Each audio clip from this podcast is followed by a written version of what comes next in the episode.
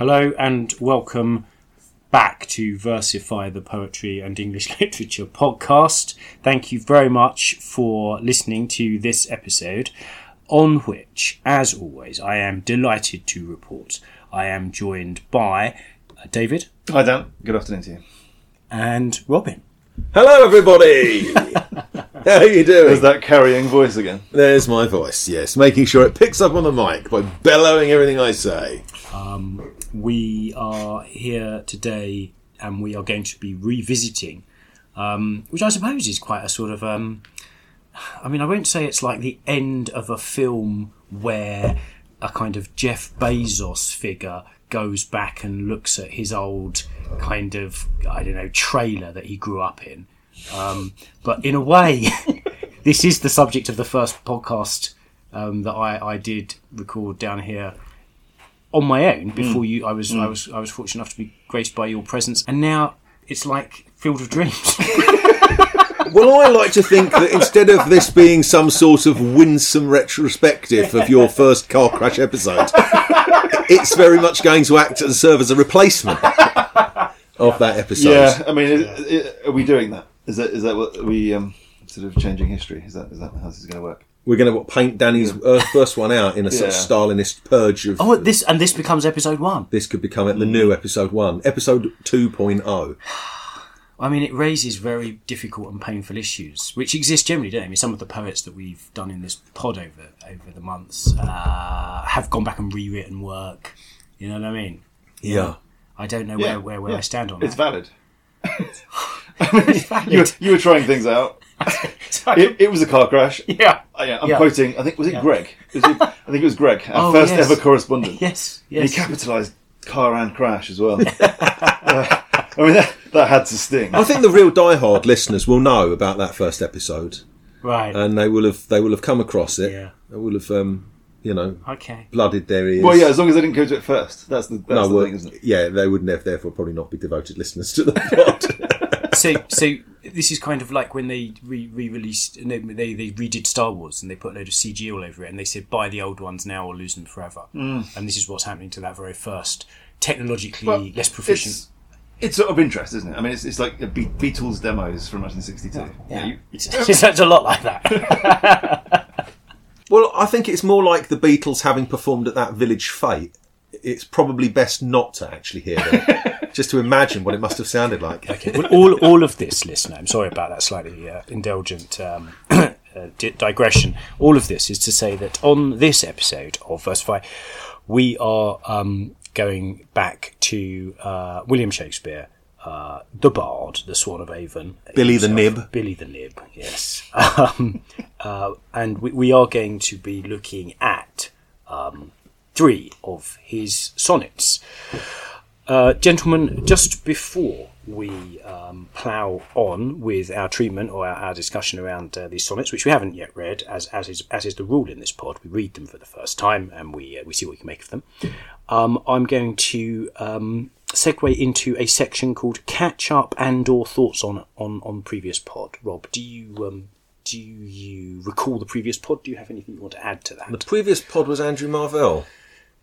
yeah. Uh, I don't have any thoughts on it at that previous pod. I, do- I- what my what I did think was that you, if you recall, in that pod, you uh, you started improvising a um, a poem, and uh, and I thought that I, what I should do is I should write that poem for this pod, but I've neglected to do so. Oh. so I apologise. that was to a bit of a tease. It was. I'm sorry. That's my only thought. Is shit. That's what I was going to do for this one. and I haven't done it. Have you?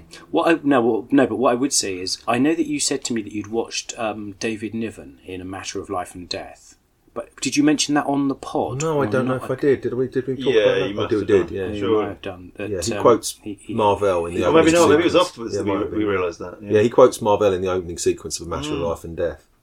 Um, David.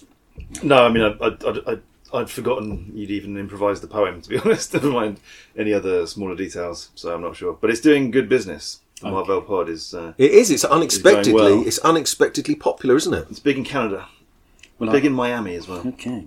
So Well, if you, if, you are, if you are in either of those territories, um, or indeed anywhere else, thank you so much for all the support that you've given uh, to this pod. And actually, maybe David, now's a chance. Uh, you, you you were going to share some of our listener feedback. Um, So uh, take it away. Absolutely, yeah. We had a, we had a little bit of a. Is it is flurry too strong a word? There, has been some nice uh, uh, correspondence from a, a, few people. The one I was going to pick up on in particular was Chad. Um, it's a while ago now, but thanks so much for getting in touch, Chad. I won't read out his whole email. He's from somewhere in the USA, doesn't specify where, and uh, makes a comment about how he discovered us over Christmas, and we were a source of comfort and pleasure. I'm quoting now comfort and pleasure during an otherwise depressing time. But that's really lovely to hear, obviously. Chad got a number, well, a few suggestions of uh, poets that we could look at in future. One of whom we are, we pretty much decided, I think, haven't we, that we are going to take him up on on this, uh, which is Robert Frost. Oh yeah, Obviously, a big name, but not one that I'm. I, uh, I think, like most people, I know two Robert Frost poems. Yeah. Essentially. So uh, that's a great suggestion, and yeah, we'll... he won the Pulitzer Prize for poetry four times. We established that on the uh, yeah, that's Edna St Vincent Millay okay. podcast. Yeah, so he has come up in passing. Yeah, yeah. but um, obviously a big American poet of the 20th century, so yeah, it makes perfect sense to do Great. do that. So thanks, Chad, for the suggestion and for your lovely words. Okay, brilliant. Well, thank you, and thank you to um, all of our listeners for the support that they continue to give this pod. Regular listeners will know that um, we have a fun section before we go into the uh, the reading of the poetry, which is is fun in its own way. The pub quiz section. Shall I go first, gentlemen? Do it. Yep. Well, I only uh, arrived at this question. Um, I, I, obviously, a lot of our listeners are around the world, not in Britain, but those in Britain will know the BBC iPlayer, and hopefully people abroad can get it. And I, uh, if you if you type it in, you'll see. If you type Shakespeare in, you'll see that there is a, a good program actually about the, the period and uh, the influences on English literature at the time. And from that, I have derived my question. Perhaps you've seen this program. No, don't No. so. Okay, so I, I, who became okay? So he was a, he was he was a literate a literati kind of a figure. He became Henry Wriothesley's tutor in the 1580s, maybe maybe very 50 early 1590s, and you're looking both extremely impressed that I should ask a question of such scholarly depth. That's your interpretation. Yeah. Faces and right um, and you're also looking utterly perplexed, like a look of. I, mean, I don't like to swear on this podcast, but a look of, shall we say, WTF has crept over your normally smug visages. Yeah, it was, if I, I reckon my expression is one of, oh my god, that sounds like something I should know straight Yeah, away. yeah, Uh, why don't I? yeah. Sorry to bowl you such a um, such a fast ball as an. We're opener. talking a late 16th century literary figure. Uh, to put it into perspective, I had barely ever heard of this person. Oh, great. What? Better, better still. No, but when I say his name, you'll go, "Oh, I have heard of him." You, you at least will. Wow. No, I don't know. I mean, he, that's his genius, brilliantly phrased question because now we just have no idea what Yeah, to now think. you're We- tortured. We don't know if we're going with someone we have heard of. Well, obviously, we've got to go someone we've heard of. Okay, okay. I'm gonna, I'm gonna, I'm gonna clue you in because I think it is a bit mean as a question. Um, and, and to our listeners, by the way, Henry Wriothesley was the third Earl of Southampton who features in the sonnets that we're going to be uh, reading. So there is, there is a sort of relevance behind uh, my question.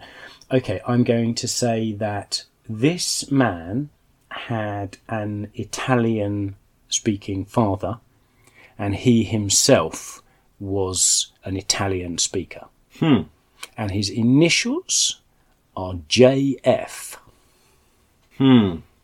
I s- just, I don't know. I'm going to have to. Who's Farinelli? Wrong. No, okay. Who's. Uh, okay. was a Far- yeah, Farinelli is a name. Yeah. But I'm just, I'm just picking an Italian name begins with F. Well, Yeah. well, what, Like- what, what I would say is Like that a shot in the dark. Yeah, um, we, we we are very gratified to know that people do around the world listen to this podcast. And what I would say to all our listeners is that there are, there are probably a few listeners out there who are uh, quietly crowing that they do know the answer to this question. I imagine the vast majority do not know the answer. It is John Florio. I wasn't about to say that, I'll confess. That wasn't on the tip of my tongue at I, all. I would have, I would have been a while. Okay. Getting to John Florio. All right, that well, question's too hard. it was it was it was it was a hard question. Right, I've got a slightly easier question. You'll be thrilled to learn. All right. As we know, some of the sonnets, the later ones, are dedicated, or not dedicated to, but written for, they think, this mysterious woman, this dark haired beauty, known as the Dark Lady. Mm-hmm. Uh, this is a, a theory that this must have been some dark lady that had taken Shakespeare's fancy in the uh, second half of his sonnet writing life. After the first ones are, as Dan was just saying, dedicated to or written for uh, the third Earl of uh, Southampton, we say? Henry Wriothesley. Anyway, The Dark Lady of the Sonnets is a 1910 short comedy by a very famous playwright Oh. who wrote The Dark Lady of the Sonnets, the play, 1910. in 1910. Very famous. It, the play was written as part of a campaign to create a Shakespeare National Theatre by 1916, and this extremely famous British playwright. Wait, Or was he British? Is it? Are we? Are you sure? He might. I mean, if I was in Yeah, any uh, doubt, that's I'm going I'm, now in, Yeah. no longer in any doubt. okay, who is it? well, I'm going to say George Bernard Shaw. It is George Bernard Shaw. I think I just, I think I just scored a bit of an own goal, I there, was. didn't I? Yeah. I was going to say that anyway. Yeah, But you it was. It was George Bernard Shaw. He wrote The Dark Lady of the Sonnets, a short comedy in 1910. Didn't know that. No, Great It'd be- question. be- be- uh, yeah, I'd love to see it. I wonder if Shakespeare himself is a, is a, is a character. in He the is. Presumably yeah, is, he is a character in it. I can just give you one tiny further bit of information. The Dark Lady of the Sonnets is a 1910 short comedy by George Bernard Shaw, in which William Shakespeare, intending to meet the Dark Lady, accidentally encounters Queen Elizabeth I and attempts to persuade her to create a national theatre. Okay. Sounds amazing. Nice. Okay. I've got. If there's time, I might squeeze in two questions here. I've got a sensible one and a silly one. This time. Uh, the sensible one. Sorry, we only have time for the silly one. yeah, yeah. Had we but well enough in time, David? Uh, the sensible one is uh, which I see this from memory actually. One of our poets that we have covered on the podcast uh, described Shakespeare as, I'm going to paraphrase slightly here, uh, really very good, despite the fact, Oh yeah, yeah. It- It's really very good. yeah, really, really very good. Actual words, despite the no- I think it was despite the number of people that tell you that he was really very good. That's Almost quite a good, More or less. quite a good quote. Yeah, more or less the. quote. I'm going to say it was um, Tennyson. You're saying Tennyson. You're wrong. Oh, Dan. Wait, wasn't it? But wasn't it Tennyson who it turned out was was no? Who was it that was responsible for Hamlet becoming a famous play? Who was that? That was Tennyson. That was Coleridge. oh, it was Coleridge. Tennyson was the one who was buried with a copy of um, Cymbeline Oh yeah, randomly. What a lad. yeah. I yeah. mean, That's such a flex, isn't it? not Hamlet, guys. yeah. Well, you don't know Cymbeline. Uh, yeah. Um, anyway, no, not Tennyson. Not Tennyson, okay, and not Carl Coleridge either, by the sounds of it. okay. Can I, meant can I can I have one um, hint? And a hint I would like is: is it a 20th century poet? What? That's a total. That's a total cheat. it's the sort of thing. uh, Tell you what, go have a stab, and then I'll tell you Okay, Auden. both. I'll let you both back in the game. Auden. Incorrect. ha! Now I will tell you that yes, it is a 20th century poet. Oh, it might be Wendy Cope. David knows a lot about Wendy Cope. It's the sort of pithy, funny thing that Wendy Cope might say. In fact, I bet it is Wendy Cope. I'm saying it's Cope. Wrong. Damn you! I mean, uh, expressing any sort of opinion like that is quite self-aggrandizing, isn't it? Because you're you're you're not only claiming to appreciate Shakespeare yourself, you're claiming to validate everybody else who would normally be axiomatically written off. Yeah. Wait, is it me?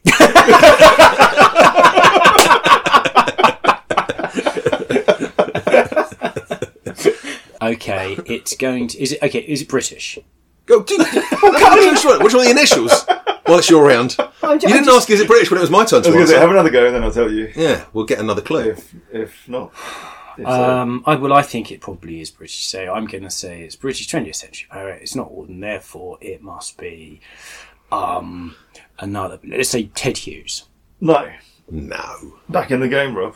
And yes, he's British. Okay, so we've only got we've only got a limited number. British. It must be. It's not going to be Spender. I don't think it could be Spender. No. Uh, it could be. Who else have we done that's British 20th century? I mean, from the quote, if I may say, it's implied in the question that this is someone who is having to justify Shakespeare to an audience maybe who are a bit, for some reason, not instinctively drawn to Shakespeare. Therefore, I'm going to say post war. Therefore, I'm going to say slightly, um, you know, countercultural chops, maybe. Oh, it's Betjeman. Betjeman. No. Damn. Betjeman doesn't have countercultural chops. Betjeman wouldn't have said something as absurd as that. Uh, well, neither would Ted Hughes, as it turns out. No, all right. um, I hope the I hope the listeners at home or Can- running, can- they're can doing can their I- jog or whatever, are fascinated by this. If you're not fascinated by this, I can tell it's going to go on a little bit longer. I think we're doing. We're doing a good job of advertising previous pods. Yes, can I? the Heaney episode was are terrific. Unaware. can I just ask? Look, is this um, is this an A-list poet? I- every time he wants a clue, every time. It's not a clue. It's just uh, you know, No. No. Not not an A-list poet. Who have we done that's not an A-list poet? What, why do Oh, we is do this one we've done? Yeah, yeah. I didn't hear that in the original question. Oh yeah. Graves. It's Robert Graves. If I'd heard that, I'd have got it straight away. Well, I thought he was an A-list poet. Yeah, my as my first as my debut, yeah, Robert Graves. yeah. but back uh, in the day. yes, that was a Graves, a fairly sort of standard. There you from go. what we know British, of Robert Graves. 20th century countercultural chops. Not post-war though. Ticks Dan. those boxes. Yes, post-war. Oh, I suppose he was post-war as well, wasn't he? Yeah, yeah. Yeah, yeah. Although he may have said it pre-war. Uh, moving on to uh, the next uh, phase of our podcast is where we normally talk about whether we've heard of this person before, and when we're doing someone like Edna St Vincent uh, Millay, uh, this section uh, was quite quick because I think we all pretty much said no. Or when we were doing someone like Robert Graves, it was relatively brief because we were able to say eh, dimly. Today we're doing Shakespeare, so I think it wouldn't be appropriate for us to give a full um, apologia of our previous exposure to Shakespeare. He's a pretty um, unique character. Um, uh, perhaps, I, I mean, I don't know. Does anyone want to jump in and say anything at all? I have heard of Shakespeare. Uh, no, I, we have done for the last about ten years, eight, eight to ten years. How long It's has it been? It's been nearly ten years. Nearly ten Very years. nearly 10 The three of us and a bunch of other people um, have been doing Armchair Shakespeare Society, where we meet up. Well, we, pr- uh, early on about once a month. Now, now less so, but at least a couple, few times a year, and read aloud the collected works, the complete works of Shakespeare. So we are now on the penultimate play. Mm, I think we've got two more after this. We've So- got, still got Tempest, still got Henry VIII. Henry VIII and Tempest to go. So yeah, so we're we're nearly at, nearly at the end of that project, and it's taken about a decade. Um, so we have read all of the works of Shakespeare, bar those last two plays, and the uh, and, and and some of the sonnets. So um, I suppose this is a, oddly dovetailing into that project where we read at least three more today, get three more under our belt. But um, so we have been we have been fairly well exposed over the last decade to the complete works, and uh, that's been a very fun ongoing project. Yeah, absolutely. So yes, we are fairly well versed. Um, so much so that we can now more or less sight read and act at the same time, which is which initially was quite a challenging prospect, but um, now we're all pretty good at doing it. I mean, I suppose one thing that might be worth saying, on, on along the lines of Robert Graves' comment that David uh, qu- quotation that David cited earlier on, is you know our listeners um, will be aware, obviously, of Shakespeare. I mean, it is a bit of a journey, I think, to kind of. Uh, I mean, I wouldn't say get to grips with Shakespeare because I certainly would never claim to have gotten to grips with Shakespeare in that sense. Uh, you know, there's, a, there's there's obviously always going to be more, but. Um, was there like can you think of in your own lives a moment where you because i mean i did i did a midsummer night's dream at school and i did not like it particularly you know I, mean, I couldn't understand a word of it and uh, i did i wasn't sitting in class thinking oh right this is brilliant i'll read some more of this i was thinking nothing at all other than when's lunch i was definitely thinking when's this lesson going to end at A level, I probably for me, or I did King Lear and Twelfth Night. There were there were glimmers. I think where where I went, okay, there's something going on here, and then and then it's just been a slow accretion ever since then. Really. How about how, how about you guys? What's your sort of personal It's- relationship? As it Well, it's funny because um, we've we've talked a little bit about about Wordle which Yeah. is um, obviously the kind of massive new word game.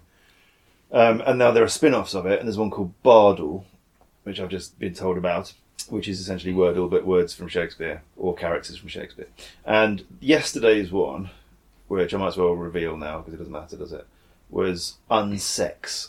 Uh, Lady Macbeth. Lady, absolutely. So, and that absolutely, it was like, oh my god, yeah, that's my first memory of Shakespeare. I think it must have been year seven, probably. Mhm. Doing Macbeth, and what I was obviously I don't remember the reading of it, but I do remember watching the BBC. So in those days, that was the only those were the only versions you could watch, really, weren't they? Was the- Nicol Williamson. the BBC ones. Yeah, I was just, I was just Yes. trying to think who played Macbeth. in that. It I was, couldn't- yeah. I couldn't remember. I know who played Lady Macbeth though. Is Jane Lapotaire, Oh, blimey. and I still quite vividly recall her performing the famous "Unsex Me" speech, where she obviously asks the sort of you know, dark spirits to make her less of a woman, because it was a bit. Bit shocking to be Yeah. honest. It was a bit kind of controversial when I, I was that age, and it was a bit. Ooh, okay, what's, what's Yeah. going on here? So yeah, if I can nail down one particular memory of my first exposure to Shakespeare, that's it. That'd be it. Yeah. That'd be it. For me, it was I did uh, Macbeth at GCSE. I remember being very impressed with the Polanski film, and I think quite shortly after that, I saw Throne of Blood as well, the Kurosawa version of it, and being very impressed with that as well. But it was King Lear at A level. That was the one. That was the one where I just went, "Oh yeah, no, I completely love this. This is great. This is absolutely great." And got into that. Did you know whatever essay was we were writing? I remember getting really into it and going, "I can yeah, get behind this. Compared to we were on think in the other class we were doing uh, Persuasion, Jane Austen, which I just couldn't give a fuck about. I just didn't have no interest in it at all, much to Mum's chagrin. But uh, but King King Lear, I could get behind, and I got behind Wuthering Heights at A level. I love that's Wuthering Heights, but Persuasion, I remember just going, I don't, I just don't. I've got no. There is some Austen Austin poetry, isn't there? There probably, I think there Is is, there? yeah. But it just Yeah. bounced, it just bounced off Maybe- maybe Persuasion. not, I maybe no. I Maybe couldn't- I'm completely it, it didn't get through Austen. the cranium, whereas King Lear went straight in. And I think we'd also, when we were a bit younger, we'd seen the, the Larry Lear, the ITV one with Leo McKern as Gloucester. Do you remember that one? That's Yeah, Olivier- yeah, Olivier. yeah. That was when it was like eighty three. It was Diana- probably on eighty three, so I'd have only been nine or ten when that came when I saw that, Yeah. and I remember that being really impressive. Actually, we're, Impressive, we're also yeah. we're also slightly lying because we were in Shakespeare play at school, but um, Oh, that's true. I was Grumio, you were Gremio in the Taming of the Shrew. No, in uh, Yeah, yeah. yeah, Taming of the Taming of Shrew. the Yeah. Yeah. but again, that was not about appreciating the bard. No. Plus, they'd cut out all the knob jokes, which if you're going to do Shakespeare with fucking 13 year old boys, you know what I Put in mean? more knob jokes, Yeah, don't you you? want to add some knob jokes, really, you know. I, I was I was uh, when I was doing A level, I was round at, uh, um, at my my friend's house, and uh, she said, and I was doing Twelfth Night, and she had done it the previous year, and she said, um, "That's the thing about Shakespeare, and about Twelfth Night in particular, you can never pin it down." Uh, it always s- struck me as being a sort of um, active ambiguity. I think is what she was talking about. Anyway. So, guys and listeners, if you're still with us, and that has been quite an intro, um, time wise, Half an hour's worth if not if not quality wise, hot goblins. we are going to move on. And I'll tell you in advance, listeners, which ones we're going to do, rather than leaving it as a surprise. Although it will be in the show notes. We are going to do Sonnet 14, Sonnet 100, and Sonnet 127. And just before I ring my gong, I am going to tell you that Which, incidentally, readers, listeners have been completely arbitrarily s- selected, not through. It was more, if they're good ones, it's more by luck and judgment. We just picked three numbers out of a hat, more or less, just before we started recording.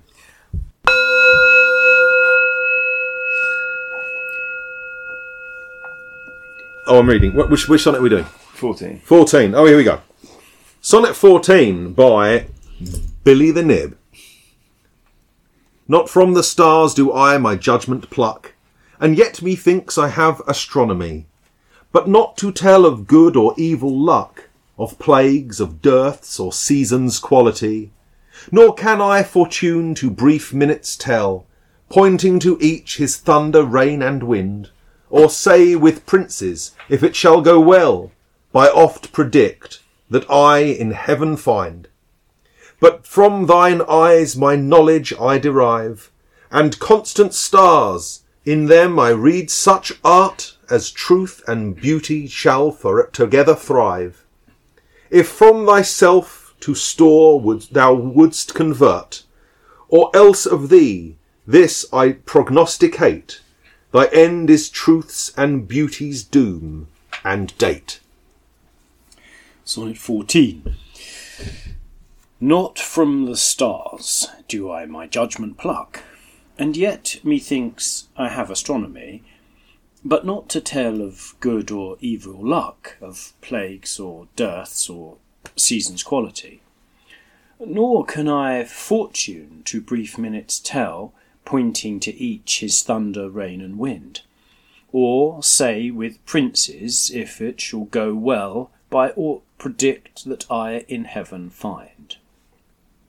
But from thine eyes my knowledge I derive, and constant stars, in them I read such art as truth and beauty shall together thrive, if from thyself to store thou wouldst convert. Or else of thee this I prognosticate. Thy end is truth's and beauty's doom and date. All right. Okay. So let me get the party started, um, metaphorically speaking, um, or literally speaking, by saying that this is a poem ad- addressed to Henry Wriothesley, the third Earl of Southampton, who Shakespeare uh, describes as embodying to some extent in his eyes, constant stars, truth and beauty. And he is saying that if Henry Wriothesley, the Earl of Southampton, were to die without issue, then truth and beauty uh, would die with him. Which is a common theme in these early sonnets, isn't it? Because do we not once discover that uh, Shakespeare was in the employ of Henry Wriothesley's mother, and Henry Wriothesley was a good-looking gadabout who was possibly putting it about Yeah. at the boar's head in East Cheap, but not settling down and having children. And Henry Wriothesley's mother was getting rather concerned that the Earl, her son, should live a slightly more sensible life and have issue, and therefore commissioned Shakespeare to write a sequence of sonnets. Yeah, I mean, it's not hundred percent confirmed, is it, that these are definitely written to Wriothesley? I don't think it's a hundred percent confirmed. No. We know he was the patron, and we know that they were addressed to a Mr. W H, which is a bit of a strange inversion of the initials. Yeah, Bit of a coincidence. Wriothesley being spelt with Obviously seems very likely. Wriothesley being spelt with uh, a W. It's uh, Yeah, like it's a weird thing. Riothersly, isn't Yeah. it? It's a uh, what do you call those things when the word is spelt differently to how it's pronounced. English A shibboleth. upper class shibboleth. Is that what it is? A shibboleth? Yeah, shibboleth. I think. Yeah, cool. Yeah. yeah. And Wriothesley is a shibboleth. Yeah. I mean, David, you're quite right. Um, we'd have to go back into the realms of Shakespeare scholarship. It was certainly the view taken by A.L. Rowse, who's a, a, a significant Shakespeare scholar, uh, that it was addressed to Henry Wriothesley. Uh, the WH thing, I suppose, could be. I mean, I think Rowse has got a different theory on this. I mean, to be honest, I don't think we're in a position to get bogged down into this very detailed and specialist sort of arguments about who what these things are all about because there are there are. I mean, if you are not aware, listener, I mean, there are libraries of books written on this stuff. Um, I mean, I, I tend towards the view that it's very it's quite compelling the Henry Wriothesley thing. The WH thing, um, I think Rowse says is actually somebody else entirely. It's the it's, right. it's Wriothesley's mother's second husband who was a publisher, Okay. and hence he describes him as the only begotter of these sonnets or something. So he's got a theory about that. Yeah, you're right to um, you're one hundred percent right and accurate to say that uh, it is outside of the realm of certainty that these are addressed to Henry Wriothesley. Um, although, like a lot of these things, it has gained such common currency today that it's often Yeah. assumed as, as correct. It could be, of course, wrong. Yeah. Yeah, I mean, obviously, what is interesting is taking that into account is where the uh, what Rob was saying about the kind what appears to be Shakespeare acting as a kind of conduit, sort of a voice for for the mother, advising his friend to do what she wants him to do, marry and procreate, and where that kind of crosses over into a, what, what was actually going on between the two of them. With how close were they? I mean, they appear to be close to the point. Of, you know, is there some kind of relationship between them, which adds a whole extra layer of titillating possibility? What you're saying, a sort of homoerotic subtext that's Yeah. in these these poems to Yeah. his to his uh, friend, Yeah. possibly. Well, I think that probably the best way to do to, to look at that is to look at this this sonnet before us. Yeah. Not from the stars do I my judgment pluck, and yet methinks I have astronomy. So astrology was very big at that time. I note that he says astronomy, not astrology, uh, but uh, he's obviously referring to astrology when he says not from the stars do I ju- my judgment pluck, but not to tell of good or evil luck. So he's he's he's essentially saying he's essentially kind of um, criticizing astrology here. Is, he, is, is this is this the first work in English literature that purposefully distinguishes between astrology and astronomy? Interesting. There's loads of references, aren't there, to I'm sure it's not the first work. to uh, or in the plays. There's a, there are numerous references to the stars, and it is broadly, yeah, you could say, uh, skeptical of the idea that you can determine your fate somehow. There's a you mentioned King Lear already. There's some interesting stuff in King Lear, isn't there? Edmund talks about how he doesn't he, essentially he could blame fortune and fate and destiny and all those things for his He chooses not to his state, but he doesn't. Absolutely, Mm. he takes it into his own hands. Which, yeah, maybe Shakespeare is sympathising with him. I mean, one can only uh, imagine that astrology must have been massive because it's pretty big today. Yeah, and and this is despite 400 years of empirical science. So I mean, back in the early 17th, uh, this is late 16th century, you can only imagine that astrology was was pretty, pretty big. So for Shakespeare to sort of uh, write it off in that way is, uh, is, is, is interesting. So, just very simply, then, what he's saying here is, I have astronomy, and as you say, there's a bit of a conflation about astronomy and astrology here because he's saying, but I don't use astronomy. It doesn't tell me anything about good or good or bad luck. It doesn't Yeah. tell me about plagues No. or dearths No. or seasons quality. I cannot uh, give a minute by minute assessment of my fortunes. You know, nor can I to fortune to brief minutes tell. Pointing to each, i.e., each person, his thunder, rain, and wind. I can't say what you ha- what mood you're going to be in, what's going to happen to this person or that person. I cannot say with princes if- if I may if, if it shall go, but go, but go well. Yeah, because I think it's important to, to know he's talking about brief minutes, and astrology is all about the science of time, isn't it, related to planets? Yeah, yeah, so he's saying- Nor can I fortune to brief minutes tell, like pointing to each minute rather than each person, his thunder, rain, and wind. Fine, fine. Either either way. so he's minor- basically minor. saying these are all the things which I can't do, and then there's the Volta, line eight, right on cue. Sorry, line uh, nine, nine, yeah. after line eight. So there's the it's first part of the sestet at the end. Uh, but classic Volta word from thine eyes, obviously.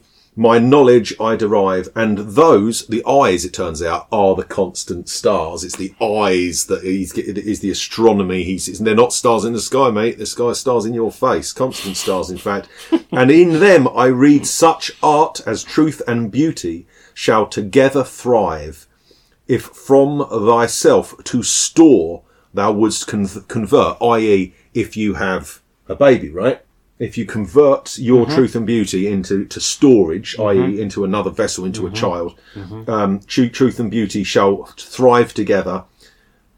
Or else, of the this I for prognosticate, I predict the end. Thy end, i.e., if you die, is truth and beauty's doom and date. So that would be the end of truth and beauty. So it's quite a straightforward little message here, but it's got wrapped up in this nice metaphor of his eyes being stars. You know, you have to sort of reverse engineer it.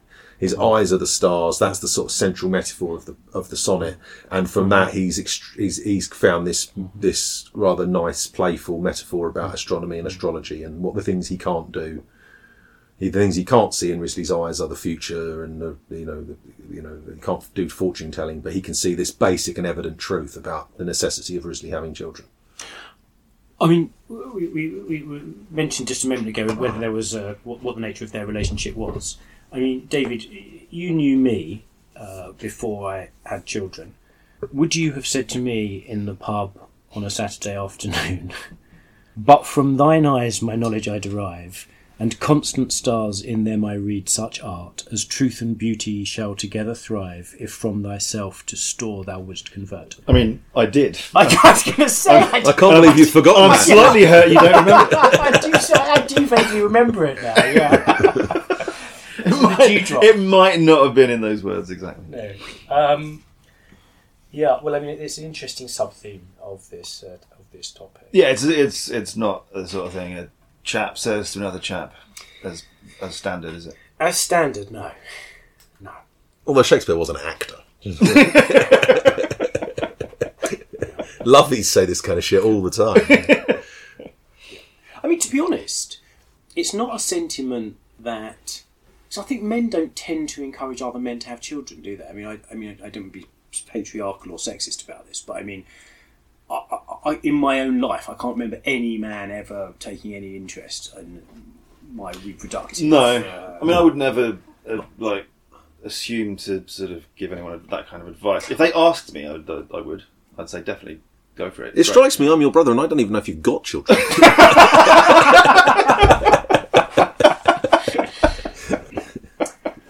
Yeah, I don't. I yeah. I, I mean, obviously, yeah. If someone asked you, but you wouldn't. You would get. But I mean, these days you'd couch it in terms of yeah, it's, it's a nice experience, but you wouldn't couch it in terms of well, you've got such great genes. No, yeah. you should definitely have children. I think I have made the point, possibly or thought it at least, that you know it's it's quite a big decision to make to not have children in terms of if you think about everyone that's come before you, Yeah. and you are basically making a decision. That's it. I'm stopping the line there. But yeah, I certainly wouldn't say to someone, "You, you are so great. You owe it to the Truth world, and beauty. to posterity." Yeah. Uh, Truth and beauty will go extinct if you don't have children. I mean, truth and beauty. That I mean, what a phrase! Obviously, what a poetic, what a resounding poetic Yeah. duo that is. Truth and beauty's doom and date. I mean, it's, yeah, it's Keats, isn't Yeah, it? Keats leaps on truth and beauty, doesn't he? And, uh, yeah. Tis all you know on earth. And all you need to know.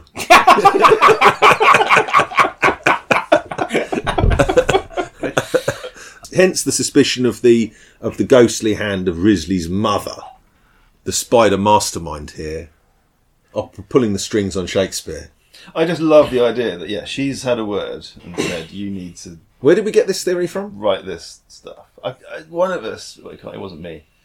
Do we make One of up? you had definitely done some research. This is this is A.L. Rowse, and I, I should just, okay. Oh, this is Ralph's again. Okay. Well, uh, yeah. I mean, we'll come, we'll come back to Rowse later when we get to the Dark Lady. But um, Fine. yeah, I mean, he he, he, he, he he's got it all sort of worked But, out. but what's it, what I love is that he's probably has had a um, a nudge Yeah. about what to you know.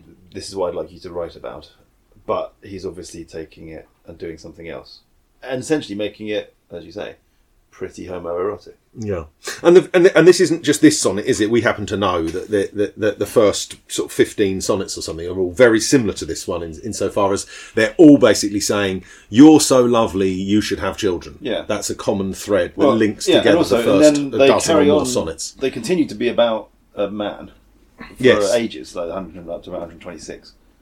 I mean, Oh, really? That yeah, many of them? they, they- That- I mean, he stops harping on about having children, right, and then talks about love and time, right.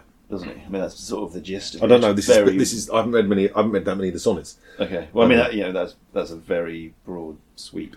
Right. I mean, I think I, th- I think uh, we have to say axiomatically, as you have rightly drawn attention to the fact that a lot of these um, s- sort of knowledge, inverted commas, is is is ultimately conjectural and speculative, even down to the dating of these sonnets. I mean, I think they're now broadly agreed to be early 1590s, 1593, 1594, something like that. But they didn't get published until after he was dead, did they?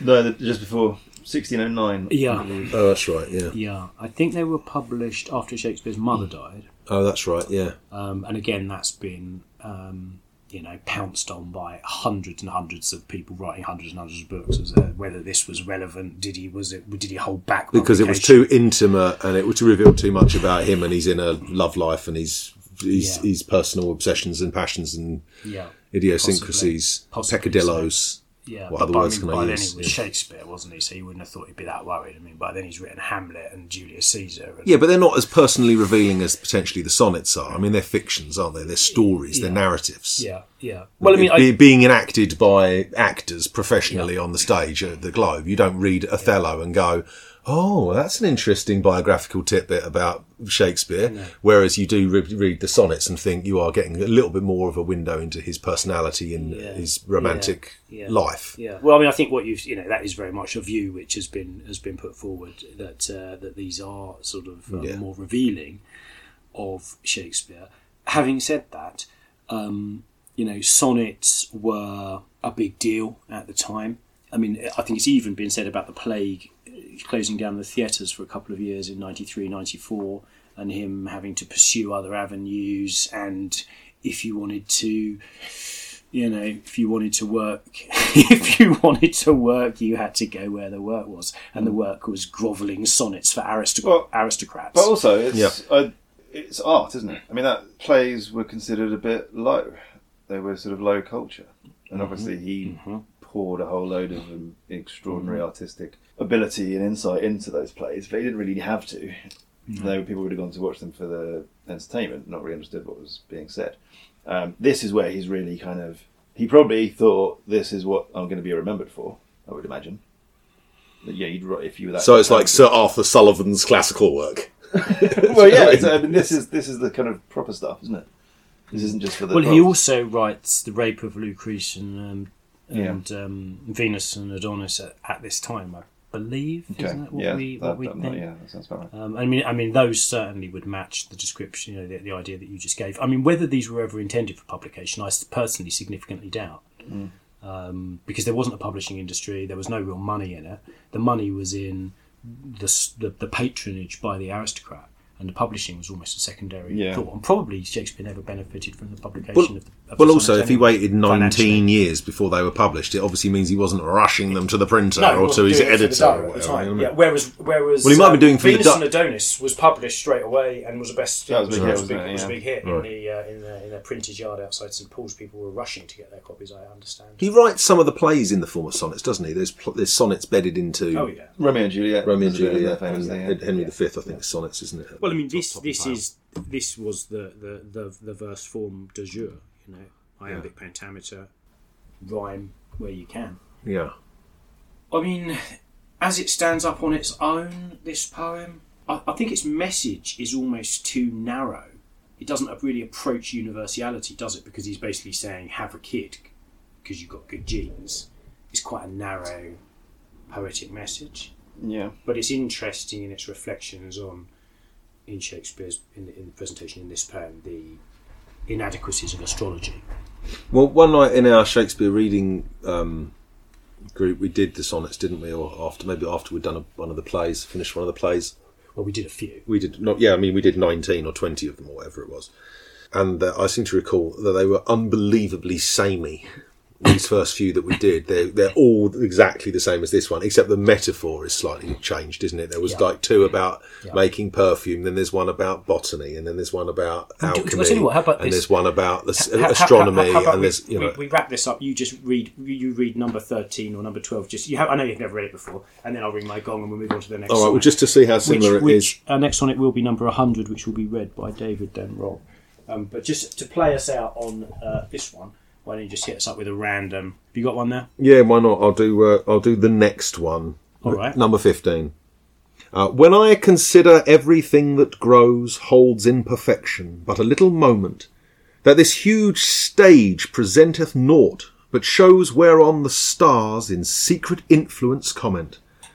When I perceive that men as plants increase, cheered and checked even by the self same sky, vaunt in their youthful sap at height decrease, and wear their brave state out of memory. Then the conceit of this inconstant stay sets you most rich in youth before my sight, where wasteful time debateth with decay, to change your day of youth to sullied night, and all in war with time for love of you. As he takes from you, I engraft you new.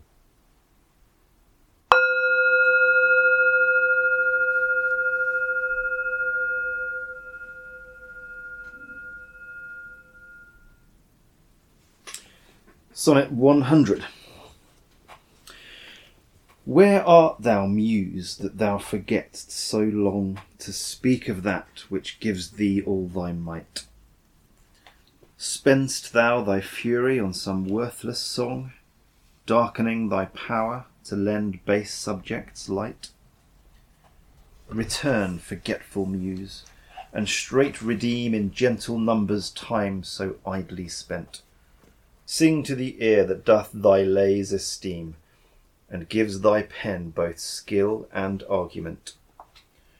Rise, resty muse, my love's sweet face survey, if time have any wrinkle graven there.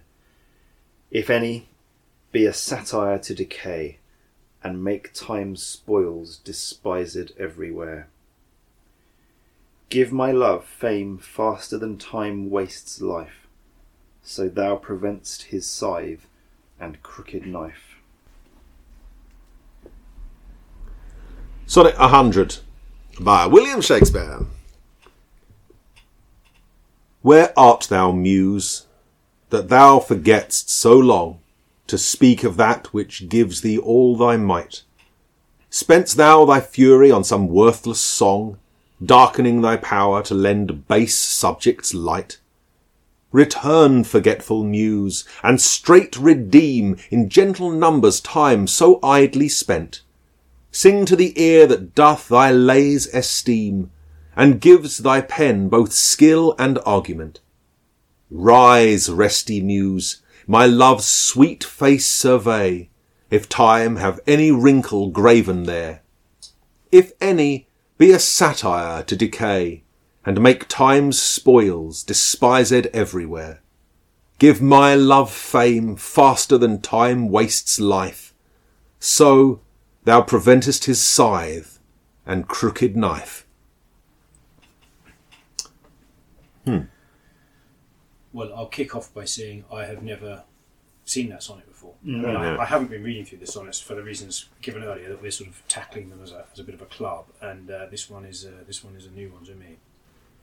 I mean, it's actually extremely interesting in in terms of Shakespeare, isn't it? I mean, wow, it's like you feel like you're hearing Shakespeare, his own voice.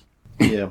Uh, what is interesting is, unless he's doing this for a um, a work of artifice, which he might be, or diversion, which he might be, it does sound like he um, he is appealing to the muse. Um, now, that's not to impute to Shakespeare a complete metaphysical philosophy that involves the muse, but it is certainly to suggest that he took it relatively seriously. But I mean, you know, it's a figure of speech, isn't it? So it's not, it's not, it's not clear exactly what he means. But um, he certainly feels like he's lacking inspiration. Or, or is it is it just artificial? Is it is it just is it just a conceit? Um, is it just a conceit? Because he doesn't seem to lack inspiration. Well, that's that the he? He's- one of 154 sonnets. It's not like he's been twiddling his thumbs for 18 months. And also, it must be quite nice to have you know writer's block and still be able to write this. Essentially, it's oh here's my writer's block poem. Poem, yeah, yeah. I couldn't think of what poem to write. Yeah. I just wrote a classic of world literature on the subject while you lot were. Uh, Well, it might be though. You lot were It- I mean, I mean, it- garage. I'm not. I'm. I'm I mean, I, I, I'm, I'm honestly not comparing myself to Shakespeare. Oh, go on. um, but in a way, uh, I, I'm really not comparing myself to Shakespeare. But I can. I can understand from personal experience if you're trying to write a poem that writing free verse, for example, which seems on the face of it easier, definitely the opposite is true. Whereas if you're if you've got the format, it's like having a recipe. You know what I mean? When you've got a sonnet structure, it kind of is easier to write a sonnet than it is to write free verse. I mean, it, you know, not if you're 14, you know what I mean? Free verse is a lot easier because you don't have to think about metrics and rhyme. But in terms of having that writer's block going, Yeah. I can now sort of fill in this, you know, this structure with the, with, the- with the right, if I, it's like doing more like doing a Sudoku, you know what I mean? You're kind of just putting the pieces in place. There's got to be a rhyme there and there. So in a way, I can sort of understand that. And possibly, if he's writing the sonnets relatively close together, to have banged out a hundred sonnets might be Shakespeare's version of writer's block. Do you know what I mean? He's still waiting for, you know, the next great flash of inspiration from a play. You know what I mean? And he's sitting there going, God, I'm just, it's like doing, I've just been doing the crossword over and over again. Where's the novel? When's the novel coming? You know what I mean? Um, so it could be, it could be that there is a certain as- aspect of frustration that he's not got the muse which he's been taking to the globe for the last however many years, you know, Well, well, no, but the point about this is he he may have written these in the uh, plague year. Or in, in a, over a couple of years. I mean, yeah, we d- we don't know. We don't know, right, We yeah. don't know. But I mean, I don't think necessarily he's um, he's already written Hamlet, or even necessarily Romeo and Juliet. Right. Okay. But but I'd have to read the other sonnets to know that. So I don't I don't know. So it could be ninety four. Um, it could it could obviously be later. Uh, The, the last possible date, obviously, being the date of publication in sixteen oh seven. I think you said.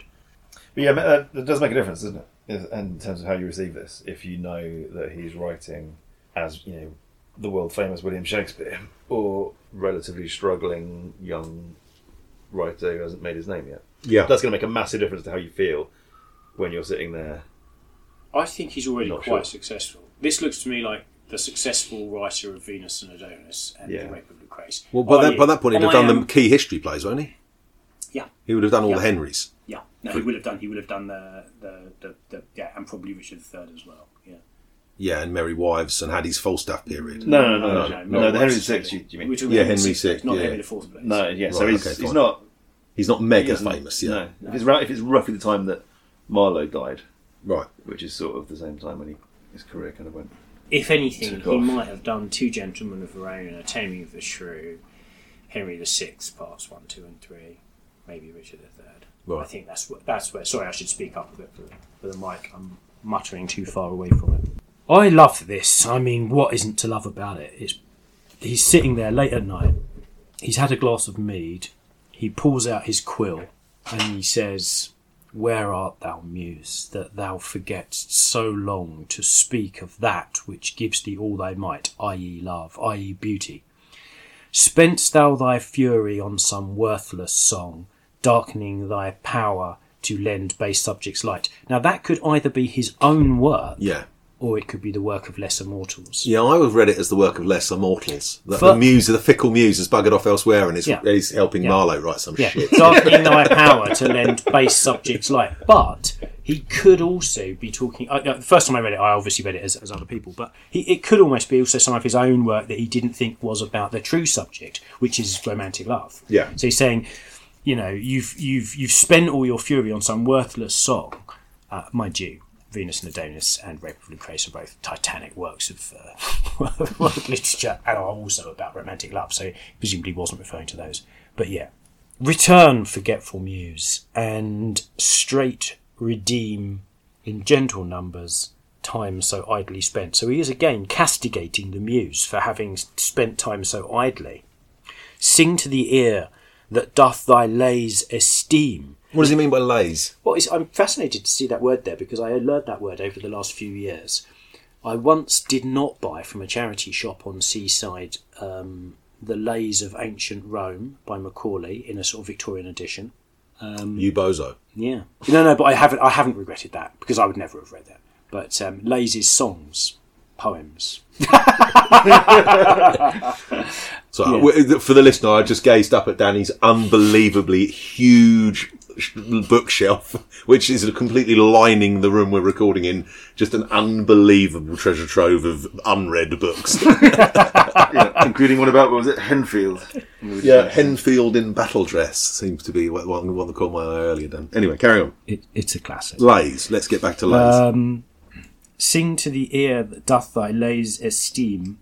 So I, I esteem your songs, and gives thy pen both skill and argument. So my ear, which esteems thy lays, and gives thy pen both skill and argument. It's actually quite sort of um, unusually arrogant poem. Although he does talk in one of his other poems, doesn't he, about these lines will last forever and stuff. Yeah, so he's he's not a stranger to um, to to uh, Well, it's, it's the rap. I mean, wh- wh- don't these rappers um, big themselves up about their verses? Oh, yeah, all the time, What, yeah, what yeah. sort of things do they say? No one got the flow like me. I mean, that's essentially what he's saying here. Um, so then, then he's then then there's a little a little love you, mini a little gentle Volta, isn't there? Um, where he's where he talks specifically about what he wants to write about. Rise, resty muse, my love's sweet face survey. So up to that point, he's just saying, "Come and and and uh, and use me, muse, Yeah. because I can I can you, Yeah. we can collaborate together. Yeah. The, the the the muse you need." You know, you're you're busying yourself doing all this nonsense, these uh, worthless songs. But I can, you you can give me, uh, sorry, the, the, my pen can provide both skill and argument. But then specifically onto my love's sweet face survey, if time have any wrinkle graven there. I love that line because he says, "Look, if you're struggling to settle on a, a worthwhile topic and a worthwhile ear, check out my putative girlfriend. Yeah, Look at her face." yeah. Give my love fame faster than time wastes life. So thou preventest his scythe and crooked knife, because we can preserve her beauty in a poem. We can preserve her beauty. As it's starting to age and wrinkle, you and I, Resty Muse, can hold her permanently in a state of beauty. And we can record and capture her beauty permanently in this work of literature, this putative work of literature, which I'm asking you to help me with. Right, I need to record, yeah, her absolute. And I need the Beauty. muse. I need my muse to be I able to do now. that. Yeah, and I need you to come and in, in, and and inhabit me while I Yeah. put my pen to this purpose, this worthwhile and noble cause of of preserving her beauty, or possibly his beauty. Well, I was going to say you're being very um, yeah, heteronormative here. I'm so cis jet or cis het. I'm afraid. I I so his cis het. Uh, yes, you're right. I am. No, he's probably talking about Henry Wriothesley again. I think well be. probably Yeah. is, yeah. Yeah, my love's face. Yes, is no no pronouns here, is there? If time have any wrinkle graven there, if any be a satire to decay, and make time's spoils despised everywhere. That's great, isn't it? If there, if there's a single wrinkle on his her face, be a satire to decay, like a, a, a Mickey take of the very concept of physical degeneration, mm. because it because it cannot you know cannot be, and and make time spoils despised everywhere. And then, yeah, eventually it becomes a way of defeating death. Yeah, prevent preventest his scythe and crooked knife because because we'll have preserved this my my love's beauty so perfectly and so completely that subsequent decay and death will have been prevented because they'll be permanently recorded in this poem that we're Yeah. going to write. Yeah, yeah, and I don't have an iPhone, so I cannot take a picture and put it on Insta. So I'm going to need the Muse because the only way of recording this beauty is in a sonnet. Yeah, and those ninety nine I've just written aren't quite good enough. Still working towards the best one. Yeah, Oh Muse, give me a better filter. yeah. I think the you know Shakespeare is I don't know look you know it's such a huge topic and obviously I mean it's not just a topic it's like it's almost like a subject isn't it Shakespeare? It's like physics chemistry biology Shakespeare. Yeah. but but one of the things that's happened over the years is that people have obviously looked at which parts of some of the more um, co-authored plays, which bits were written by Shakespeare and which bits weren't, and sort of people like to fancy themselves able to identify which bits are, are written by Shakespeare and which bits aren't, and so on. And of course, most a, a lot of it's projection, and yeah, some of it relies on you know detailed philological and other studies. But I mean, basically, this last line of this poem, the the, the last two lines it's like you're in the hands of a genius. You're in the hands of a of a world order genius. Give my love fame faster than time wastes life. So that so thou preventest preventest what? And it's just that his scythe and crooked knife. Yeah. His scythe is death. What's his crooked knife? That's what he comes at you with to make you crooked yourself, isn't it? To to to to carve wrinkles into you and Okay, yeah. I mean, time is going around. Funny enough, I was talking to Mum yesterday about Tennyson, the line from Tennyson about time is a maniac scattering dust, which was my favourite line. I think we mentioned it in the Tennyson podcast. My favourite line from um, In Memoriam. But this is a great line about time. He comes at you with a scythe and a crooked knife. yeah, it's uh, It's uh, it's Shakespeare, isn't it? Yeah, It's Shakespeare. he's good despite the fact that everyone says he's good. In my opinion. Yeah. yeah. All right, that's another one. That's a banger. Okay. Yeah, good. Well, that's what this pod is all about. Bangers. David, are you ready to move on, or do you want to offer uh, any? No, that's why. I mean, essentially, I was just wanted to add that. Um, so that I believe, and it's only for a quick flick through will confirm this, is one of four sonnets in sequence that are about the muse. So he seems to have had a little kind of sort of slight deviation into well, musing on the muse briefly, and then sort of Oh, yeah. returns to the what Sonnet 101 starts with the three words "O truant muse." Yeah, truant muse. and then and then 103 says, "Alack, what poverty my muse brings forth." Um, What poverty my muse brings forth. Yeah, crikey. So yeah, some know some might read that as a kind of momentary, a little period of self doubt, but I think we've agreed not really. So yeah, we're going to move on to the first of the Dark Lady sonnets, aren't we? I believe It's me. Uh, then you, twenty-seven. Yeah, I mean, put it this way: if you'd have written that sonnet, would you have recognised it as good? no, I don't Would you think have written, writ- would you have would you have texted me back saying, "Well, you fucked up the, the meter in metrics, the yeah. fourth line"? L six is a bit patchy, little lumpy in LA. Uh, yeah, not sure about the slant rhyme of uh, spent an argument. Yeah. Um, no, I, uh, I, I, I, I mean, my, my point is Shakespeare is writing this specifically saying, "Oh, I'm so shit at writing poems at the moment. Where's my muse gone?" And he's still pumping out this kind of work. Yeah.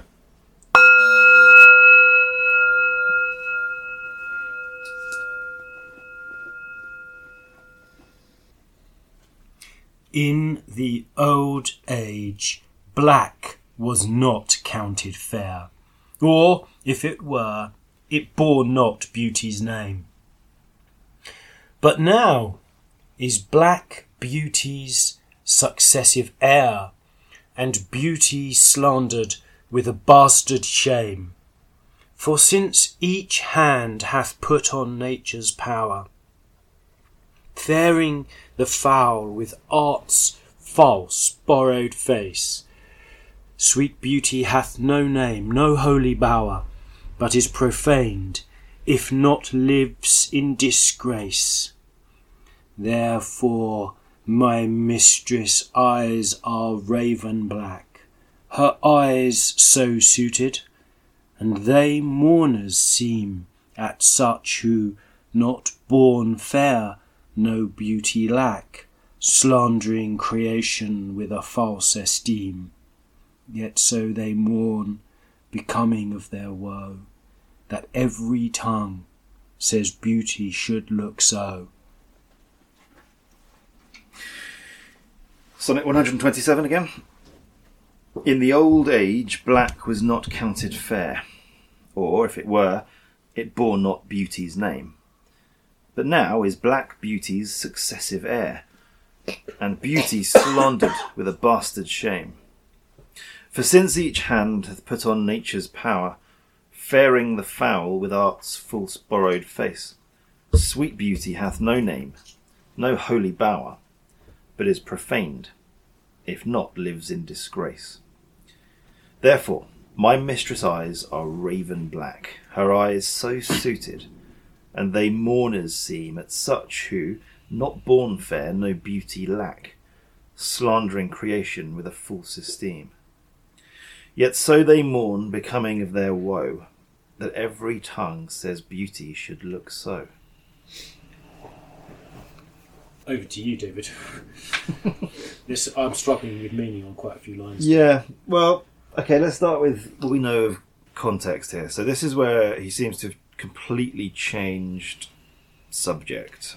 This is the first of the most of the remaining sonnets from 127 to 154. I think the possibly excepting the last two, which are about Cupid, are all about this what has become known as this dark lady, and obviously lots of biographical speculation about what was going on in Shakespeare's life. Did he have this relationship with with uh, this woman who appears to have not necessarily treated him terribly well? There, there are poems about being essentially unhappy in love.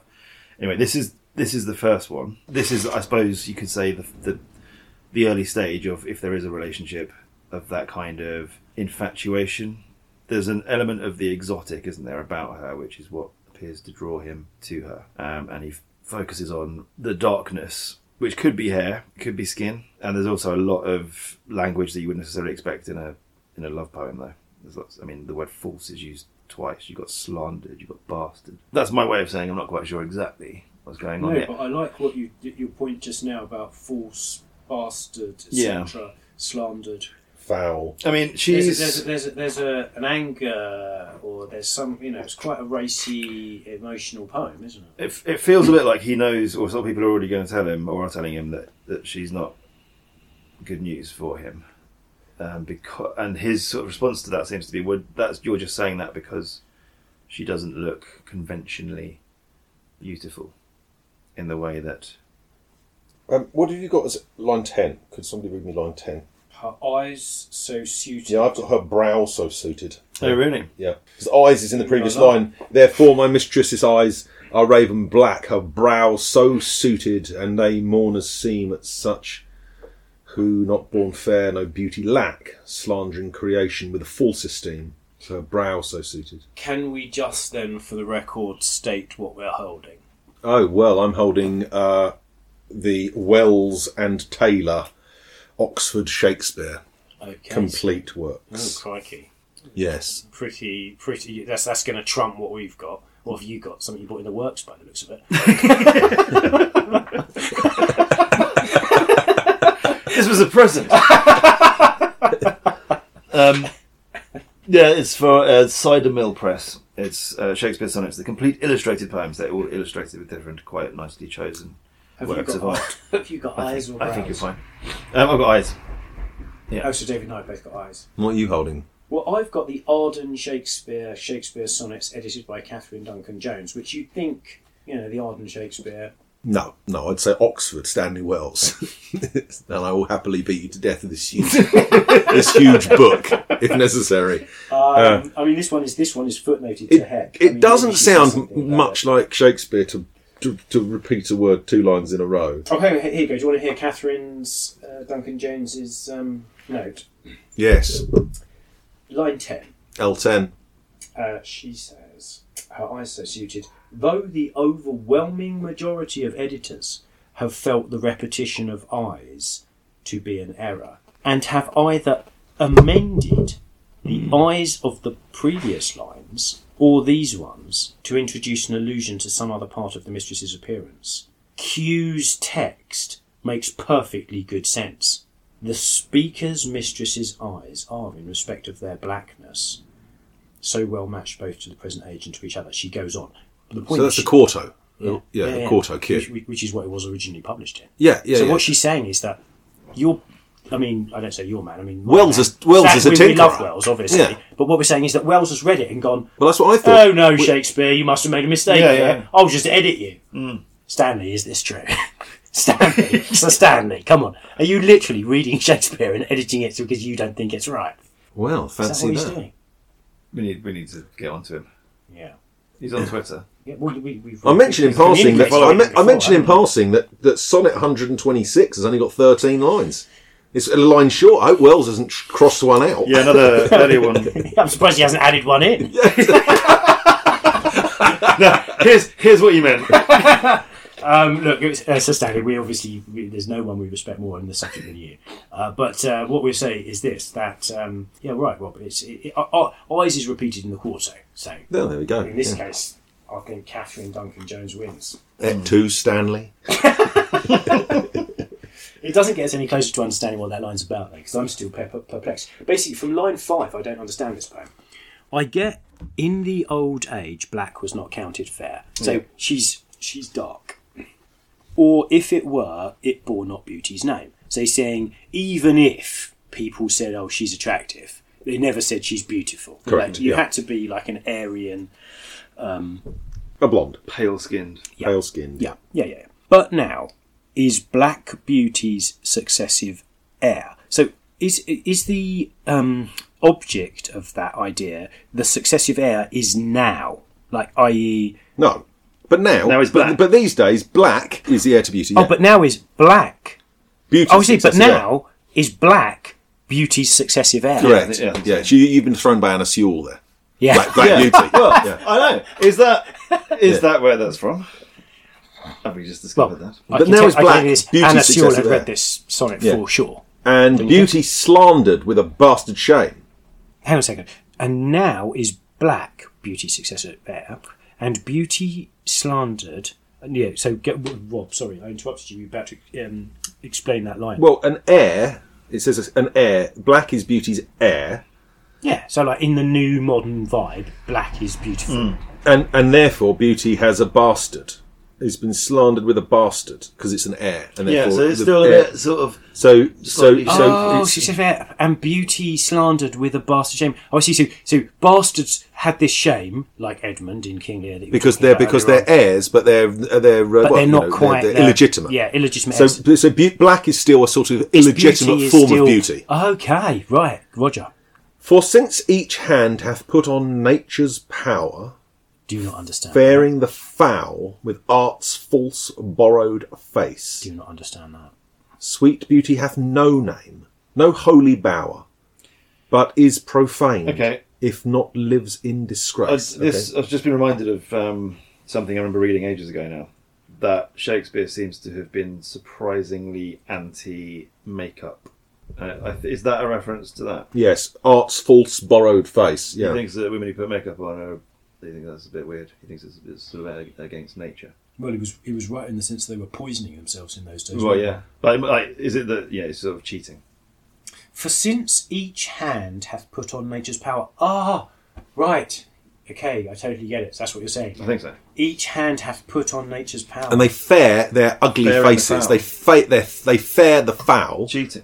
With uh, art's with art's false, borrowed, face. So they're they've got their horrible faces, but they're making them up to look beautiful. Oh my god, he's on about Insta um, Uh, filters again. yes, sweet beauty hath hath no name. So there is no one. There's nothing you can call beautiful. No no specific holy preordained location Yeah. bower, but is profaned if not lives in disgrace. Now, is that a conditional? It's profaned if if doesn't live in disgrace, or is he saying but is profaned and then Or more even. archaic Yeah. usage, It's um, if not uh, in disgrace? Is So it's worse. profaned, or even worse. Yeah. Sweet beauty. Oh, that's what he is saying. Right, I get it now. Sweet beauty hath no name, no holy bower. So you can't define sweet beauty. You can't put your finger on it. You can't identify exactly where it lives. But the true sweet beauty is profaned, i.e., uh, its its sacred quality is not respected.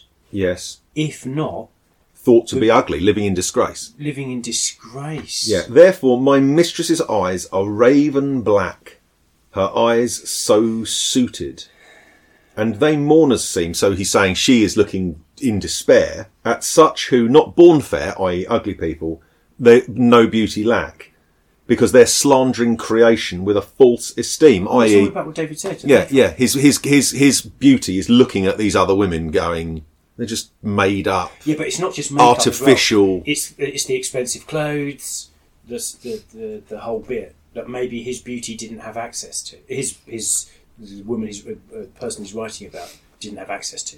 So it's, it's not just slap, is what I'm saying. Yeah. it could be a class thing as well because they they went for pretty intense garb, didn't they? Apparel, clothing Yeah, back in them days. Elizabethan England. Yeah, well, it was all that white face stuff, wasn't it? That the Queen used to do. She used to paint stuff, her but, face yeah, white and her lips red, and yeah, mental clothes. Yeah. Whereas uh, Doll, crazy- whereas, yeah, whereas Doll Tearsheet or whoever. Shakespeare was talking about here, some tuppenny tart down at the local pub in Southwark, Yeah. Dark Lady, was au naturel. Something sucks. I really don't. Maybe I, I don't know. Either we edit this uh, podcast dramatically or not. I don't know. Is it? well, I mean, I'm just, you know, I mean, I don't know. Um, uh, yeah, so they mourn, but they're becoming of their woe. That every tongue says beauty should look so. I.e., she's she is depressed that this is the standard of beauty, which other women and other men are, are saying is beautiful. Is that right? That's the last two lines there. Yeah, what? Uh, No, because I think every tongue says beauty should look so. It's saying every tongue is saying that she is beautiful. No, we forget becoming of their woe for a second. Yet so they mourn that every tongue says Who's beauty mourning? should look so. who's mourning? Her eyes. So her eyes are mourning. Oh right. Oh, so becoming in the sense of, if, uh, oh, that becomes you. fitting. Yeah, Yeah. yeah, yeah, exactly. So Yeah. the sadness just. yeah. So he can see beauty in her, even though she's sad that the standard of beauty is so preposterously false and fake and unnatural. I think. Yeah. I think. Okay. What a legend. Make up is fake up, baby. Shakespeare.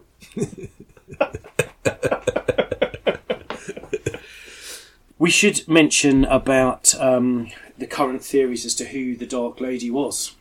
Are you au fait with the current theories of who the Dark Lady was? I am not au fait with the current theories of who the Dark I'm Lady not is. au fait with any theories, current or. Otherwise. Oh, you surprised me. There was a play on at the Globe named after the, the Dark Lady, Oh, really? Emilia. Ah. Oh, that was yeah. Of course, forgot about that. I forgot that was about Um, her. Okay.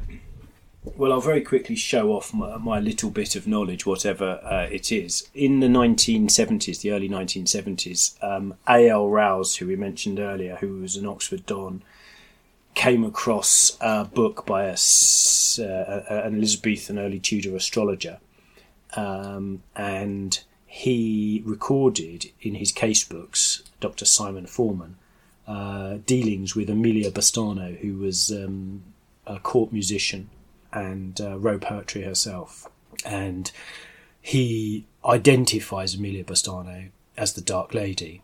And as we were saying earlier on, some of these things which were very heavily contested at the time, in fact, I think most of the scholarly world rejected A.L. Rowse's um, uh, inverted commas discovery at the time.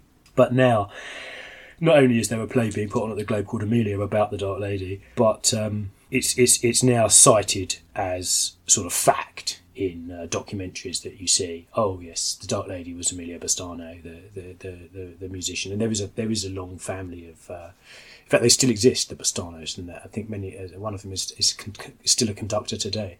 So there, there is a there is a strong theory about who she was, Cool. Based on what? based on that book, the case book of Simon Thorpe Forman, edited by A. L. Rowse. Okay. and basically, like I just said, he was a, a, a doctor of the period, astrologer slash doctor. The two things were not Yeah. mutually exclusive, and um, other records I think indicating that she was at the court. She was a musician. She would have been playing when his plays were performed, and I think there is some. What play's got Amelia in it? oh, I. I think four or five of the plays have got a version of Amelia. there's- Yeah, there's another one. Um, so that's another that's another bit of grist to the AL Rowse mill. Yeah. There's actually a Radio 4 play about this whole incident, about Rowse coming out of the body and going, "I've cracked it." But um, yeah, so that's that's who she's considered to be by Rowse and by. Well, obviously we don't know but we do not. We have no close idea. the relationship was between. No, I'm looking at a portrait of here by Nicholas Hilliard as we speak. Yeah. Well, what does she look uh, like? Uh, well, I mean, certainly you wouldn't say that she's, uh, you know, abandoned any sort of Elizabethan fashion trends. She's wearing a, a huge comedy ruff in this picture. but she does have very dark hair and dark eyes. Okay. And is kind of a fox, yeah. Emilia Bassano. And Did I say Bastano? yeah, she's actually Sorry, I meant Bassano. Bassano. Sorry, I knew I had that coming out of my mouth wrong. Yeah. Technically, uh, she was called Amelia Lanier. Uh, in her was a married name. She was an English poet and the first woman to assert herself as a professional poet. Poet. Blah blah blah. The Dark Lady theory, etc. Yeah, I mean, I think when you look at, I mean, I, I've sort of looked into it a bit. It, it's quite convincing, but of course, there's no way of, of establishing it for perfect fact. Boys, in our final section, we are going to decide which of the three sonnets we rate the most highly. So be prepared to be asked that question. Okay, I'm looking forward to being asked that question.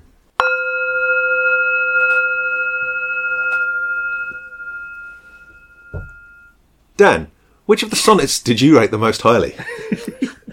Well, that is a good question. um, the first one I felt like I'd read before. and because I had, and you were in the room when I read it. Um, I didn't massively love the first one. I mean, it was all right, but I, I, I, for the reason I gave at the time, I felt it was a bit narrow. Uh, the second one I thought was amazing. The third one was mysterious, you know, the whole Dark Lady business.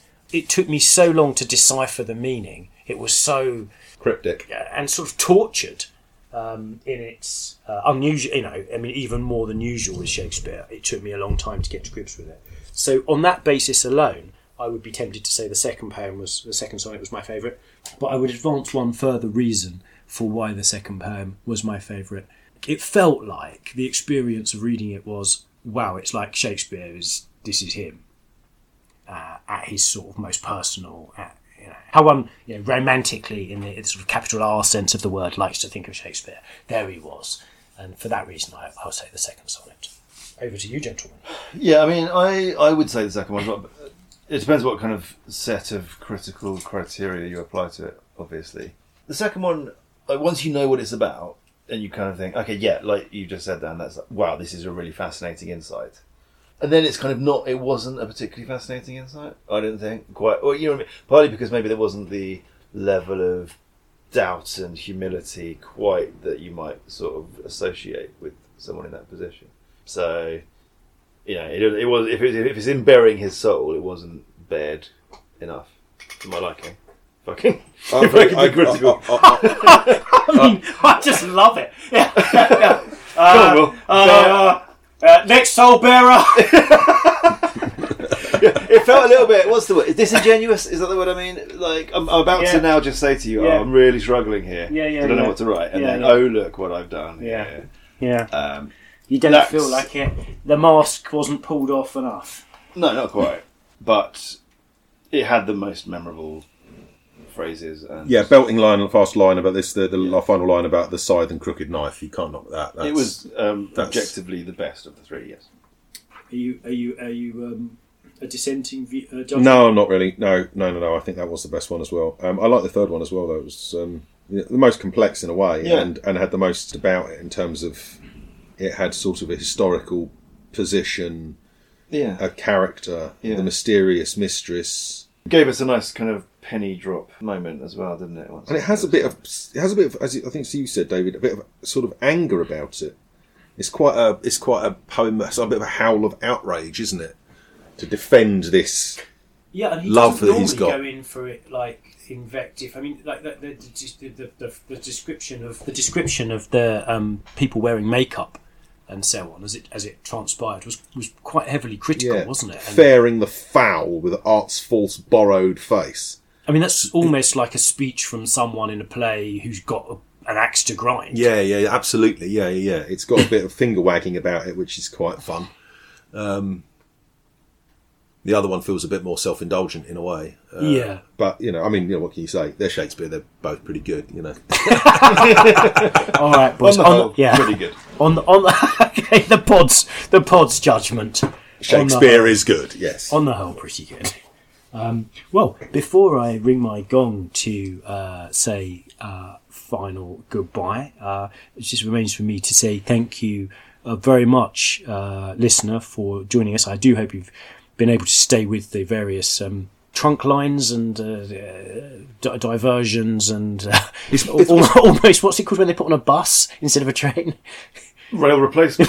yeah, almost rail replacement uh, nature of some It- of the it's worth mentioning. aspects of this conversation. It's worth mentioning, reader, that unlike most of our recordings, we are doing this one in a room together, uh, uh, which has got a certain different energy to it. But one of the things it does mean is that it's much more difficult to edit. So you'll be getting a more sort of warts and all podcast this time round. So uh, if you feel like this one was a, a, a- fun one that you liked all of the warts and so on, then do let us know. or if you would feel like this was an sirs, I'm a massive fan of warts. yeah, a, a in.